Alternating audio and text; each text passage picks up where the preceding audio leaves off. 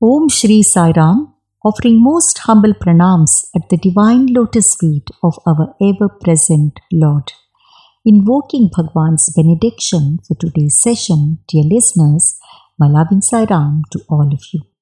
Om Sahanavavatu Sahanau Bhunaktu Sahaviryankaravavahai तेजस्विनावधीतमस्तु मा विद्विषावहै ॐ शान्ति शान्ति शान्तिः। हरिः तत्सत् श्रीसाईश्वरार्पणमस्तु सर्ववेदान्तसिद्धान्त गोचरं तमगोचरं गोविन्दं परमानन्दं सद्गुरुं प्रणतोऽस्म्यहम्। Study of Viveka Chudamani, we are studying the nature of bondage. And in this context, we saw the two powers of Maya, the Avarana Shakti and Vikshepa Shakti, and their effects in detail last week. Today, we shall start with verse number 145. So, the verse goes like this. बीजं संसृतिभूमिजस्य तु तमो देहात्मधीरं कुरु रागः पल्लवमम्बुकर्म तु वपुः स्कन्धोसवः शाखिकाः अग्राणीन्द्रियसंहतिश्च विषयाः पुष्पाणि दुःखं फलं नानाकर्मसमुद्भवं बहुविधं भोक्तात्र जीवः खगः। So it is a long verse way bondage in action is explained in exquisite poetry by Acharya Shankar. When we see this verse, we can clearly see that the language of Acharya Shankara is described as Prasanna Gambhira. Prasanna means delightful language, Gambhira means, yet it is very profound and it conveys very deep meaning in a beautiful poetic way. Here, samsara is likened to a mighty tree. So, the tree of samsara and its various components are explained by Acharya Shankara. See, the word samsara itself arises from the root sr. The word here used is samsriti. Sr means to slip. When we slip away from our true nature, what happens is we keep falling again and again, and that is how we go through this cycle of birth and death. Samyak sarati iti samsaraha, that which keeps on moving very well from birth to death, that is known as samsara. Here, the author says, Bijam samsriti bhumijas yatu tamu. Tamu means ignorance. Ignorance is what? It is the bijam. It is the seed for the tree of samsara. And what arises from the seed? He says, Dehatma dirankuro. It means the body identification is the sprout that comes from this seed. Ragaha pallavam. The tender leaves of the sprout of the sapling or ragaha. Ragaha here means desire, which gives rise to raga and dvesha, like, dislike, attachment, aversion. That is the meaning of raga here. And then ambu karma. And this sapling, the sprout, is watered by what? By our own karma, the actions that we perform. Then vapuhu skandho, the trunk of the tree is our own body. Asavaha shakhikaha. Asavaha means pranas. The pancha pranas, the five pranas, the vital airs in us, or the branches arising from the trunk of this tree. Then agranindriya samhatischa. The sense organs in us, the five senses of knowledge and the five senses of action, they are the twigs on the branches of this tree. Then Vishayaha pushpani. What are the flowers that are present on this tree? They are nothing but vishayaha, sense objects. And what is the fruit of this tree? Dukkham phalam nana karma samudbhavam bahuvidham. Sorrow is the fruit that comes from varieties of actions that we perform. So, the ultimate product, the fruit of the tree is only sorrow. And bhokta atra jivaha khagaha.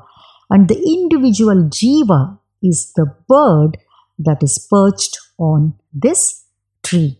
So, this is the beautiful metaphor that is given by Acharya Shankara explaining the mighty tree of samsara. So, the picture of the tree of life or the tree of samsara is beautifully explained by the author in this verse.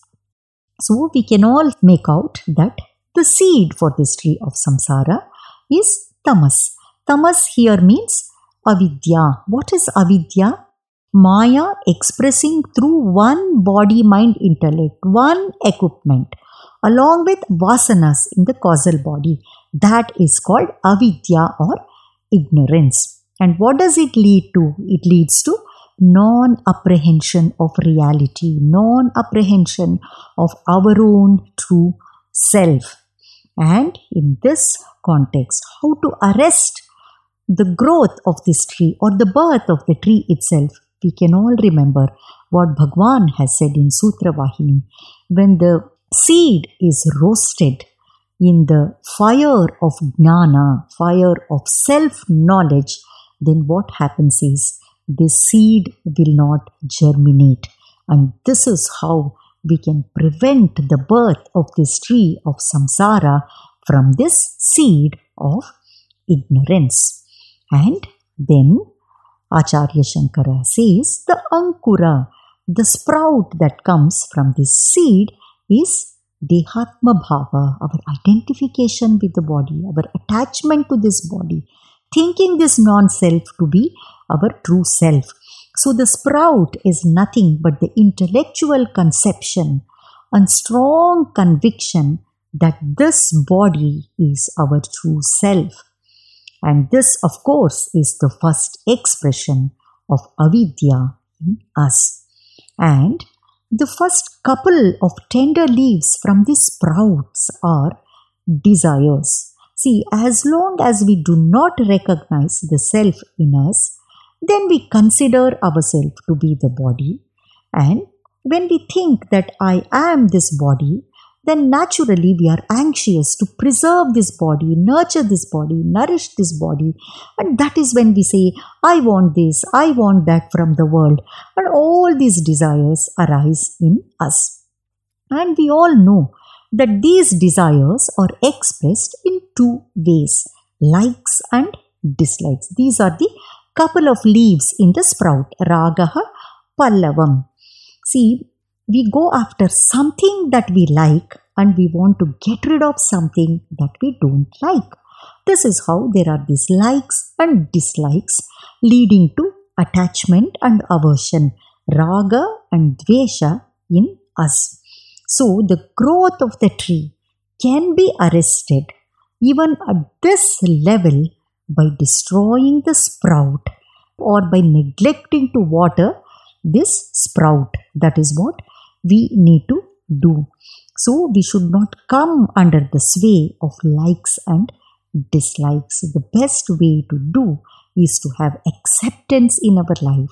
That accept everything that comes to us as the prasadam of the Lord so that we do not insist upon the outcome of our actions. That is what we need to do.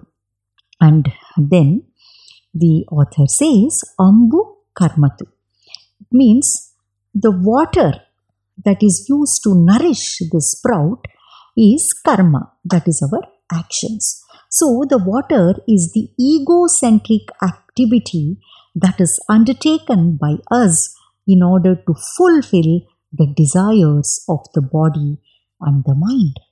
And even at this stage, the growth of the tree can be prevented by stopping the supply of water.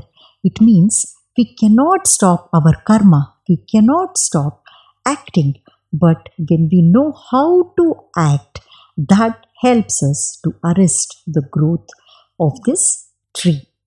So, instead of acting out of ego and egocentric desires, when we develop this samarpana bhava, ishwararpana bhava, when we develop the spirit of dedication of whatever we do to the Lord for the sake of the Lord, to please the Lord, or for the sake of a higher goal with selflessness and egolessness, then what happens? This tree will soon be destroyed.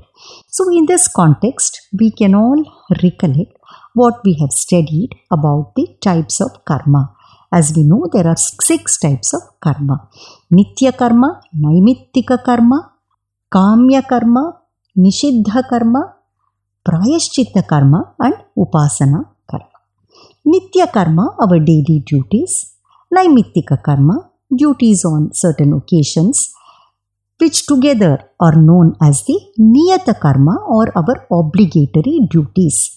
And in, with reference to obligatory duties, there is no choice for us, we have to perform them. Then the third one is kamya karma or sakama karma, desire prompted action. It is this desire prompted action which serves as the water for this sprout to nourish the sprout of raga and dvesha. That is why it is important for us to transform this sakama karma into nishkama karma by performing dedicated activity as karma yoga as it is said in the bhagavad gita in the spirit of yajna bhavana all our actions have to be undertaken and this will ultimately destroy the vasanas the seeds in us and this is how we have to transform sakama karma. And then we should refrain from performing nishiddha karma or prohibitory action. And by error of uh, omission or commission, if we perform such a prohibitory action or nishiddha karma, it is important for us to perform prayashchitta karma or atonement action. We have to sincerely repent for all that we have done and also resolve not to repeat again and beg forgiveness from the Lord. This is what we need to do. And the last type of karma, as we all know, is the upasana karma. This refers to all the sadhana practices that we do to please the Lord like singing the glory of the Lord in the form of bhajana, kirtana, chanting the name of the Lord, japa, namasmarana, and tapa, austere way of living and pining for the Lord, and the satsangs that we attend, the swadhyaya that we undertake, dhyana that we undertake, all these come under upasana karma, and it is necessary for us to increase our upasana karma. And this is how we arrest the growth of this tree of samsara at this stage of nourishing the sapling. And then the next step is Vapuhu Skandhaha. It means the trunk of the tree is our own body. So, if activity is undertaken motivated by desires, then what happens is the tree grows stronger and stronger and becomes a very strong trunk and this is the gross body in each of us. So at this stage, the most important thing that we can all do is instead of using this body to fulfill our desires or to undertake desire prompted actions or to act out of ego and egocentric desires, we can use this very body as an equipment of sadhana, as an equipment of seva. That is why it is said paropakarartham idam shariram. This body is given to you for the very purpose of undertaking seva and to work for the welfare of others. And this is how we can arrest the growth at this stage. And then there are these branches which are nothing but the five pranas prana, apana, samana, vyana, udana in us. And these pranas are responsible for all the physiological functions in the body to maintain the body, that is the trunk of the tree. And here also we can all practice, as Swami says, pranayama, that is, when we focus our awareness on the incoming and the outgoing prana or outgoing breath, then what happens is the inner chatter in the mind reduces. The number of thoughts in the mind reduces and the mind becomes single pointed and focused. And this is how we can make use of our prana shakti for our own spiritual evolution. And then the twigs are nothing but our sense organs. And these sense organs are of two types, as we know the five Jnanendriyas, the five senses of knowledge or perception or cognition, then the Pancha Karmendriyas, the five organs of action. They are so named because of their specific function of reception of stimuli and responses in the world outside, respectively. And here also we can all make out that we can make use of these indriyas, the dashendriyas, for our spiritual evolution. We can use our eyes to see the beautiful form of the Lord, to have the darshan of the Lord, and ears to listen to the glories of the Lord, the tongue to chant the name of the Lord, the glory, sing the glory of the Lord, and also we can use our hands to perform every work as God's work. And this is how we can make use of our indriyas themselves for our spiritual growth, and thus we can arrest the growth of the tree of samsara even at this stage. Then there is this Vishayaha Pushpani, the flowers on this tree or the sense objects. Just as a beautiful flower attracts us, these sense objects have the tendency to attract us. And each sense organ has its own sense objects. And all these sense objects can be classified under forms and colors, the smell, sounds, tastes, and touches. And this classification depends upon the organ of perception. And here also, instead of getting attracted to various sundry sense objects which give us only brittle satisfaction and fleeting happiness, we can replace all this with the form of the Lord and the name of the Lord, and we can focus our attention on higher purpose in our life. And this is how we can halt the progress of this tree of samsara at this stage.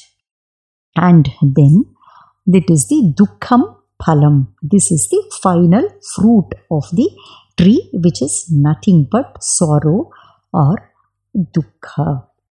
See, when an individual is attracted by any sense object, then what happens is the desire to possess that object arises in him, and then he hungers to enjoy that object and he acts through his organ of action and all these actions will naturally produce result and the doer demands the fruit of action or the results of action.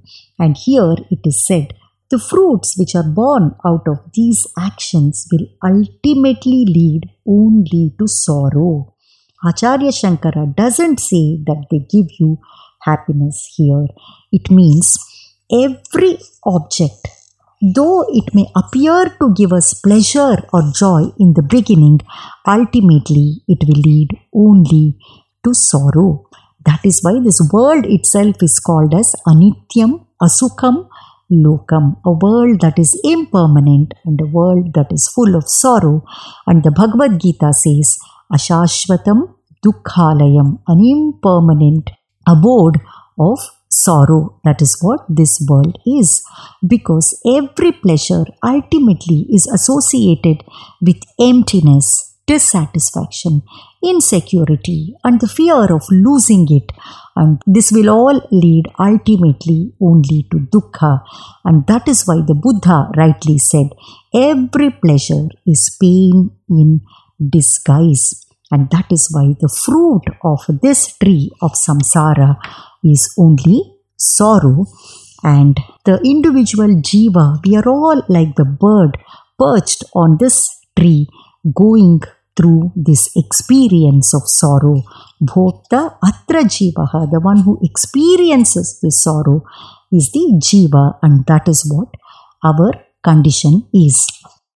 See, we should also remember that the fruit of this tree always bears seeds, and these seeds are nothing but the vasanas which become the source of further action in us, and that is how the tree of samsara continues endlessly. And the enjoyer of the fruits is the jiva. And what happens is, just as the bird flits about from one branch to another in order to enjoy, in order to taste the various fruits in that fruit bearing tree, and when it doesn't get satisfied with one particular tree, it even jumps to another tree, and this is uh, how Jiva too flits about from birth to birth, from body to body, in order to suffer or enjoy the consequences of his own actions, and which is nothing but dukkha phala, which is the fruit of action in the form of sorrow. And this is how the tree of samsara continues. See, in this uh, context of arresting the growth of this tree or cutting the tree at its inception itself, we can also recollect that when we start entertaining likes and dislikes, when the two tender leaves grow in the sprout or the sapling from this Dehatma Bhava, then if we are able to bring in bhakti in our heart, in the place of desire, we can arrest the growth of the sapling at this stage itself. What is the nature of desire? I want the world.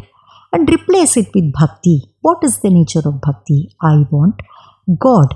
So when rakti for the world is replaced with anurakti for God, then what happens is this raga and dvesha, likes and dislikes, attachment and aversion, they lose their relevance and we are acting only out of devotion to God and also in the spirit of dedication to the Lord or worship of the Lord.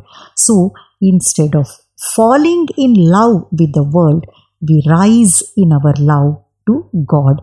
And this is how also bhakti acts as a very powerful tool for a seeker, for a devotee to deal with this tree of samsara. So, to summarize this verse, we can say that the ego is the bird which enjoys the fruits of action born out of different activities performed under different urges in us. And these fruits are born out of flowers. The flowers are the sense objects. The flowers are born out of twigs, which are the sense organs. The twigs belong to the branches, which are the pranas, the physiological functions in us. And these in turn take place in the trunk, the body, and the body has grown because it has been steadily watered by karma. So, in the beginning, there were only two tender leaves, the desires leading to likes and dislikes, attachment and aversion. And these leaves, tender leaves, came from the sprout, which is the idea that I am this body. And this idea itself, the Dehatma Bhava, has come from seed of ignorance, which is non apprehension of the true self in us, which is caused by tamas or ignorance. That is the summary of this verse. And continuing on the same line in verse number 146, the author says, अज्ञानमूलोयनात्मबन्धो नैसर्गिको नादिरनन्तगीरितः जन्माप्यव्यव्याधिजरादिदुःख प्रवाहपातं जनयत्यमुष्य so he sees the bondage is caused by अज्ञान ignorance of the self. So, this bondage which is caused by non self that comes from ignorance. And what is its nature? Naisargika. It is self caused. It means it doesn't depend upon any external object. It is there in us from our birth. In fact, this body itself is the product of ignorance, isn't it? So it is Naisargika, the bondage. Then it is described as Iritaha, means it is described as Anadirananta, without the one without beginning, the one without end, beginningless and endless, anadi and ananta. This ignorance is anadi because the concept of time itself starts with maya. So before maya, all that exists is only nirguna, nirakara, brahman, the unchanging supreme reality. And the concept of desha, kala, vastu, place, time, and causation or object starts with Maya. So we cannot say from when this ignorance we have been having this ignorance. There is no beginning for this ignorance because the concept of time itself comes only with Maya. So the moment time is transcended, the moment Maya is transcended, the samsara also ends. So the beginning and end are meaningful only in the medium of time. And it is also said it is Ananta, that means the one without end. So we should not go away with the perception that it is not possible to end the ignorance. There is no end for this ignorance. No, that is not the point that is made here. See, the point that is made here is Individual bondage ends when right knowledge is brought into the mind of that individual.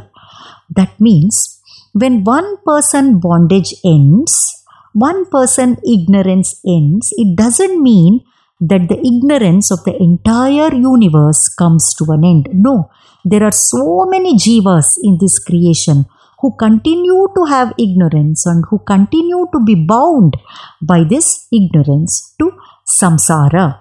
So, one person's liberation will not result in the ending of this bondage. That is why it is said the bondage continues, the bondage is ananta. And another meaning of calling this bondage ananta or endless is it is only an atishayokti.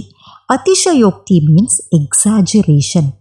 See, when we exaggerate saying that, oh, this ignorance is endless, it is so terrible, we do not know how to put an end to it, then what happens is it instills certain sense of seriousness in us about the bondage and the seriousness with which we have to strive to overcome this bondage.